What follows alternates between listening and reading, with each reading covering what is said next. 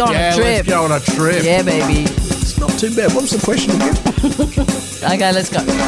I'm Angela Catterns. I'm Ian Rogerson. and welcome to Suddenly Senior. This is a podcast series for those of us who've reached a certain age in life. That's right. You can join if you're not our age, but it'll be a lot more fun if you are. So strap yourselves in, check your blood pressure, light your spliff. Pour yourself a small bevy and let's go. Our next guest really needs no introduction, but I am going to give him an introduction either way. Mark Trevorrow is probably one of the best known entertainers in Australia, probably as his alter ego, Bob Downe. And Mark has been working and entertaining audiences right across the world. And now, luckily, we have him. He's ours. Welcome aboard. Oh, hello, kids. How are you, my fellow seniors? So how does it feel? It wasn't. looking I tell you what, it's. Oh, thanks, darling. And I've got my "It's Time" T-shirt on. Can you believe that I had to buy it from a supplier in the United States? Now, doesn't that really say where Australia's at? Quite frankly, yeah. Let's hope it is. Let's hope it is time, Oh, whatever that totally. may mean. And I tell you what, you know you are senior when you get your senior's Opal card. Do you use it? I've I've got my- mine. I've got my. Oh, babe, All one dollar twenty-two to the Costa Centrale. What a bargain! What else do you like about being a senior, Mark? What else do you like about it? not giving a shit, I think, is the is the main one. Which yeah, about anything or anyone, it's fantastic, isn't it? You realise how much of your youth you waste on um, seeking people's approval. Yes, that's very true. It's funny, isn't it? They're only the things you learn with experience, Mark. That's right. I- and and you can't really, as much as I've tried to explain it to my kids, they look at me with blank faces, going, "What the hell are you talking about?" Well, the thing is, the difference is they don't know what it's like to be old, but we know what it's like to be young. You see, we've got Very that true. perspective that, that you would never expect a young person to have because they can't. They can't have it. And I wouldn't go back to being young, especially now. I, I, I suppose every generation says, look, when, when we were young, it was a magical, fabulous time. But I think really for people that are in our 60s and, and 70s, it really was a fabulous time to be young, wasn't it? The 60s and 70s. Absolutely right. And so let me. You look marvelously well. Uh, let me ask you this: Who, who or what do you see when you look in the mirror? How do, what do I see when I look in the mirror? I, do, I see me, I see the older me, and I look at and I just think, wow, hasn't hasn't that gone quickly? Is what I think when I look. Is that right? Yeah. Yeah, Yeah. it's astounding how how how quickly the years have flown by.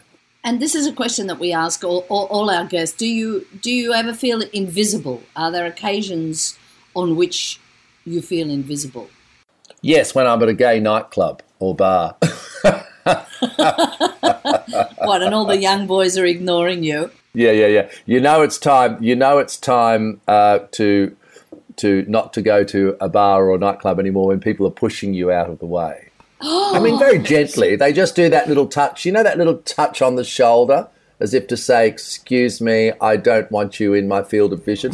Would you please step to the side?" It's quite a gentle touch, isn't it? But definite. The intention is definitely there. So um, that's the only time I ever feel invisible. Sometimes a little bit invisible uh, when I'm at Mardi Gras if I'm not dressed in costume. that's a weird one uh, because I'm so rarely at Mardi Gras not dressed, you know, in, in costume. But but I, I have yes, you do notice that when you're walking down the street, no one's looking at you because the grey hair is the um, you know, is the sort of the signifier in their peripheral vision not to bother checking you out. But I quite like it because it allows me to look at them. It allows me to. I've always been a great people watcher, and one thing about getting well known because of television or performing or whatever is that that that um, privilege is taken away from you. So I actually enjoy the fact that I can stare at everybody on the street and no one stares back. So that's one. Invisibility is actually quite handy if you're a people oh, watcher. Okay. Okay. I always thought that was your power with with Bob Downe too, because you used to you had the persona, the Bob Downe persona, the teeth, the hair, fabulous, the outfit. But I always imagined you when you got away from that were able to just carry on without a problem. You'd be astounded how many people still recognise me out of costume and out when I don't have the wig or the costume or the makeup on. And in fact, I got recognised at the airport the other day, and I had a mask on. For heaven's sake! Oh, there you go. And so, how does you how does your mate Bob Downe cope with aging? Are oh. the are the TV gigs still rolling in for him? Oh yeah, no, no, no. He he's just in complete denial. Of course, he's thirty nine, officially thirty nine. He's, he's applying the um, you know the, the Russian propaganda tool to to questions around his age. Now he it's weird, you know. When I first started doing Bob, Gina Riley said this to me because Gina and I created Coralie for her years before I even created Bob.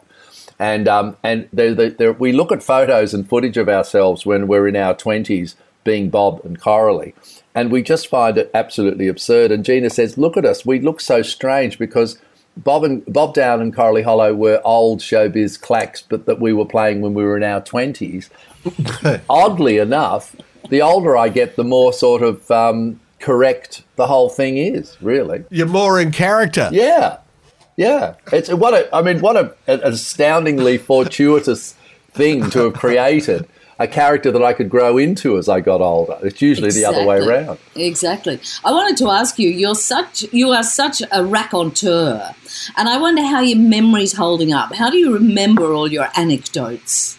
I tell you how. I tell you what really helps is getting back on stage doing solo shows. I, I find, um, you know, because there was a, quite a few months there during the pandemic where I wasn't performing much at all, and I really did notice that I was finding it hard to remember people's names, uh, the titles of things, the names of songs.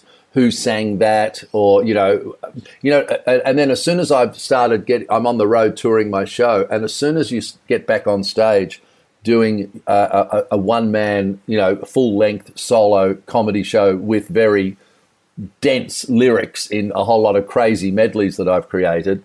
Uh, it feeds back beautifully into day to day life. So I, I think as long as I keep doing my solo shows, I'll always be okay. How fantastic! I noticed in one of your shows, I was watching a little bit yesterday, and you were introducing the band by their first names.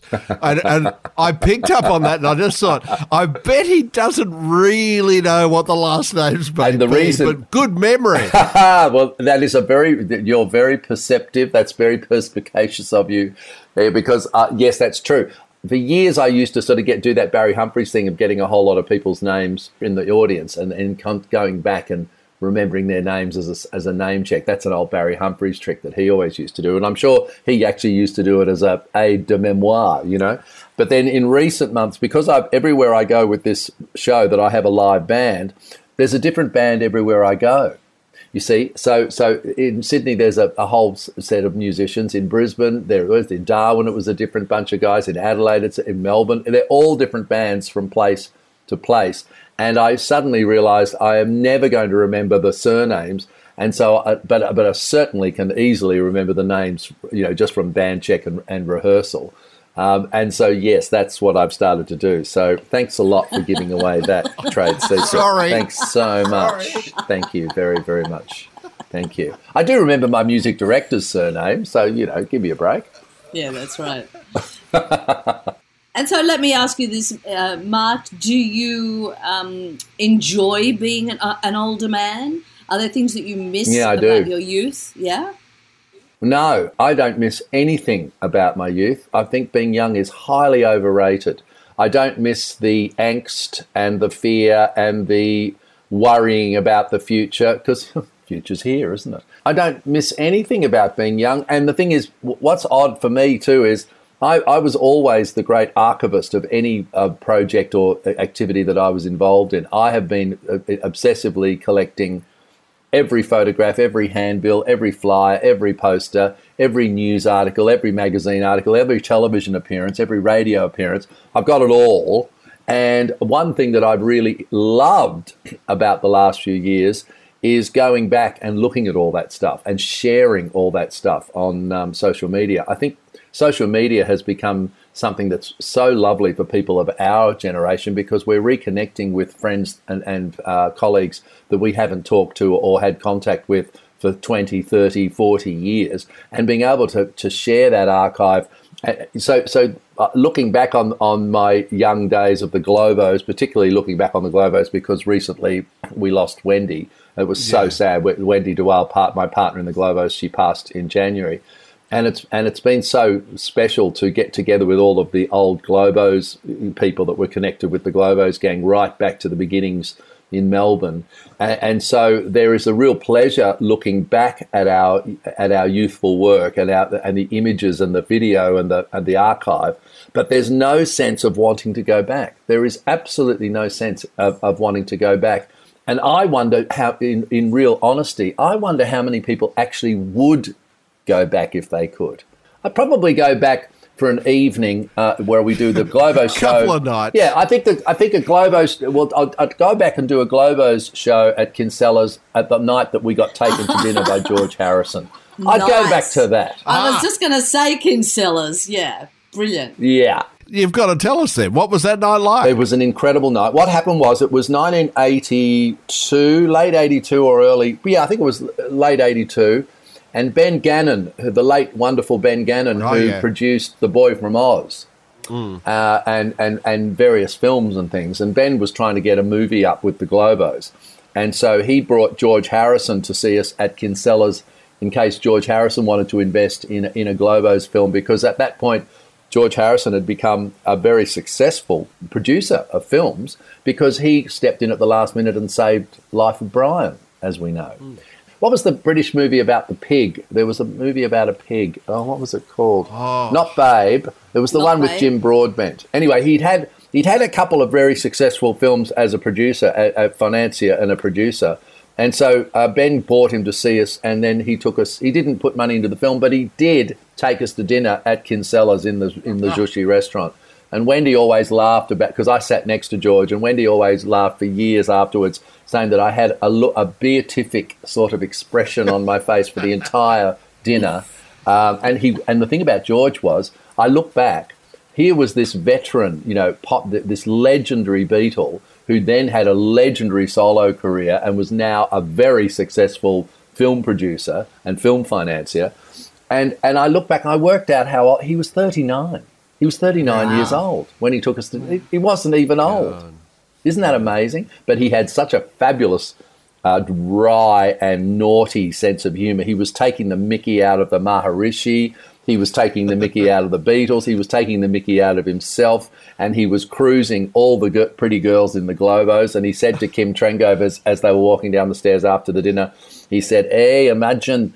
Imagine uh, the headlines if we get together, he said to Kim. He said, Imagine the headline Beatle runs off with Globo.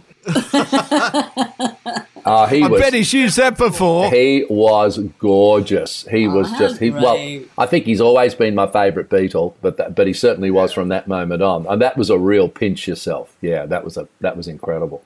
So I don't. I, I look back with huge pleasure, and I've had such a fortunate. You know, I've, had such a fortunate life in terms of you know w- wanting to become a performer as a party thing. You know, the first time we did the Globos, it was such a show that we dragged all of our friends into, frocked them up, and lip synced a bunch of old records at a party at our flat in South Yarra. And then, you know, within 18 months or two years, we had a record deal, we had a hit record, and we were the stars at the late night stars at Kinsela's doing the Mike Walsh show and hosting Countdown. So it was magical. But I wouldn't go back. I really wouldn't go back. I don't need to go back. I've got the videos. I've got the videos.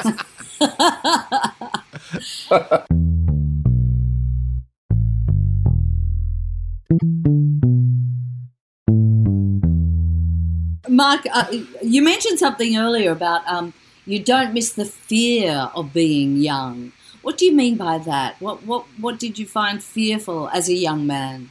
Well, don't I think what we all what we all conveniently sort of forget is yes, there's a huge amount of anxiety in the world today, particularly around climate change, and this is why I, I would just never be young now. I'd hate to be young now. But what we sort of forget is the is the dread and the angst of uh, the threat that we all grew up with as small children of nuclear annihilation. We don't. Everybody sort of. It's so hilariously ironic that there are just as many nuclear weapons all ready to take off. I've just been reading about you know the fact that that the US are, are going to work hard to get hypersonic you know missiles uh, after China tested one that went around the world three times before it, it hit its target. It's like the Thunderbirds or something. It's like science Yeah. fiction. It's been one minute to midnight on the doomsday clock for you know since 1974. But apparently we don't worry about it. But young people probably don't realise how much dread and angst we all grew up with with the with the threat of nuclear With annihilation nukes. because of the Yeah. Cold War between the USSR and and the USA. Then when I was young, um, I was 23 years old. I can remember opening the Herald at home in Sydney. This is while the Globe we were doing the Globos. I remember seeing a couple of paragraphs in the Herald about some, um, some strange new gay cancer that was only affecting gay men in New York oh and San Francisco and Los Angeles. And I can remember reading that those two paragraphs and it was like a depth charge going off in my psyche and, and knowing that this was just about the worst thing what went off in my head was what well, what ended up you know happening. And so spent most of my you know spent my entire 20s with the cloud of HIV hanging over me and all of my friends and losing you know so many of my friends. At the time uh, uh, before it was a fully treatable chronic condition which it was once they had the combination therapies from 1994 and 95. But I mean, that was, uh, you know, by then I was um, in my mid 30s. So I spent my entire 20s with that cloud over, over us, having, having survived our, our childhood, all worrying about nuclear war. So, and pollution. Remember, that's what we called um, environmental degradation. Pollution, you know, the warnings that were all in place with, um, you know, Silent Spring, at, and all of the books and all of the, the warnings were there from the early 60s about what we were doing to the environment. You definitely picked all that up as a child. Children are great litmus paper, aren't they? Ch- children absorb Sponges. the um, fear and, and, the, uh, and the underlying sort of, you know, tension about any situation.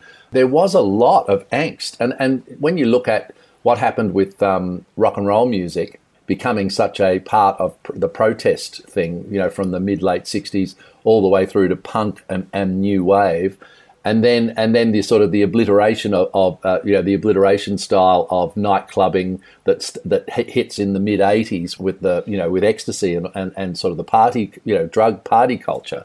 You really sort of see that that was a direct uh, manifestation Reaction. of, of, of Yeah. what was going on and, and how much angst and fear there was for, for people of our generation growing up. Yeah. What about the future, Mark? Are you excited about the future? Is anything? Is there anything you fear about? You know, getting really old. Yeah, no, no, I don't. Uh, one thing about being where I am in my life at the moment is I, I sort of just take it, you know, one day, one week, one month at a time. I, I, like to have, as a working artist, you want to know what's coming up in the next three to six to nine months to a year so that you know that your income stream is going to be continuous. That's really what I'm. I really what I focus on, as well as you know looking after um, mini schnauzers who are you know a, a puppy, which is quite quite the job. That takes I'm so that takes up a lot of energy. I'm so glad you brought up the dogs because uh, I, I should say, talking out of school a little bit, um, you were very, very worried about you've got a sick puppy at the moment, uh, but but that's your family. That's you know, that's you, right. You've got that's right, and and uh, you you have to keep operating that family one way or another. Yeah. We've talked about you know people being on their own, but also there's various microcosms of of a family and how you get it together. Are you getting better at? it? Oh yeah, and, and with a huge help from my husband, who Steph, who is the Schnauzer whisperer. So we've got two schnauzers. We've got a two-year-old who's a little angel, uh, who's now just um, obsessed with his new baby sister, who arrived a couple of weeks ago. She's 12 weeks old. So there's two mini schnauzers in the house. We're having a lot of challenge with her house training. We're not sure exactly what's going on there, but um, and and you see, I never had, I never even until I got together with my hub Steph um, which is nearly 10 years ago. And he, he, was, he had shared custody of two schnauzers with his ex. And so they used to come and stay with us for a, a week or he, you know, a week or two here and there. I had never even walked a dog until I was 57 years old. I had never even held a dog's leash in my hand. I grew up with cats. I was a cat person. Uh, and guinea pigs and budgies and, um, you know. oh, and, and silkworms. Yeah, silkworms.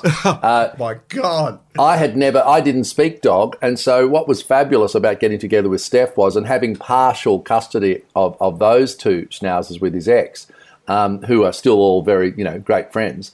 I, I, I learnt to speak dog very late in life, and I and I really regret not doing it sooner because um, they're really something. They're so different to every other domestic pet. They're, they're um, deep, you know, deeply connected to you.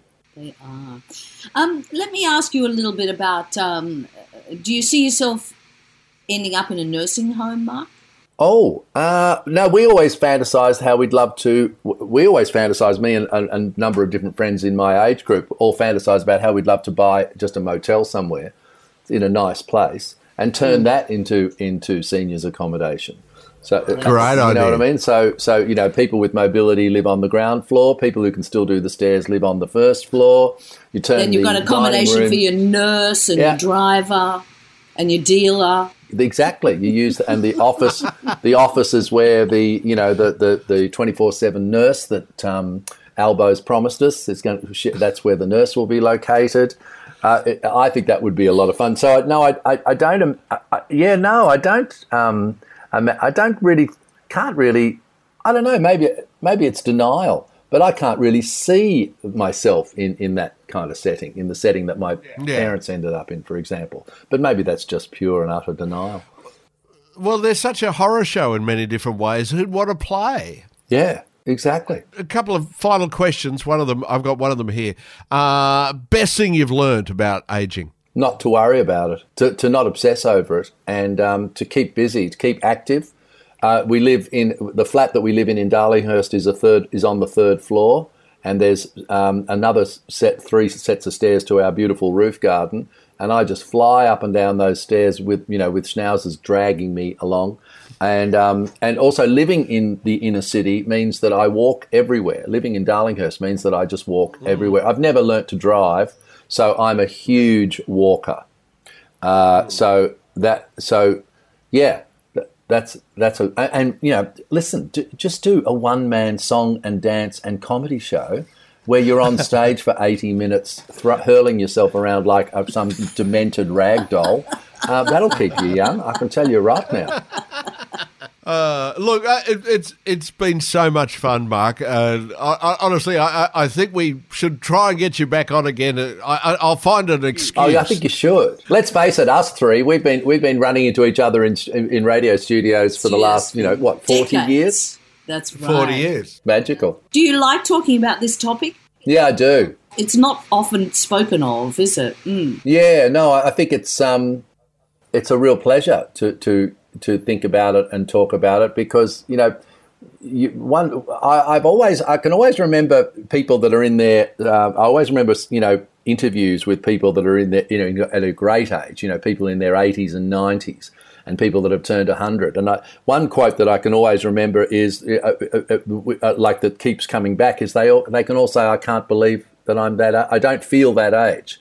I, I don't feel that age. I feel like the same person I felt like when I was in my 20s. And that's totally how I feel. Yeah, That's so great. I think that's true for everybody. Absolutely. I mind you, I can't wait. I want to fast forward the next 15, 20 years so that I can get on a bus and just announce to everybody, i- i- nobody in particular, and just get on a bus and say, I'm 84. I want to be able to do that. You got to say it loudly, you Yeah, know. I'm 86.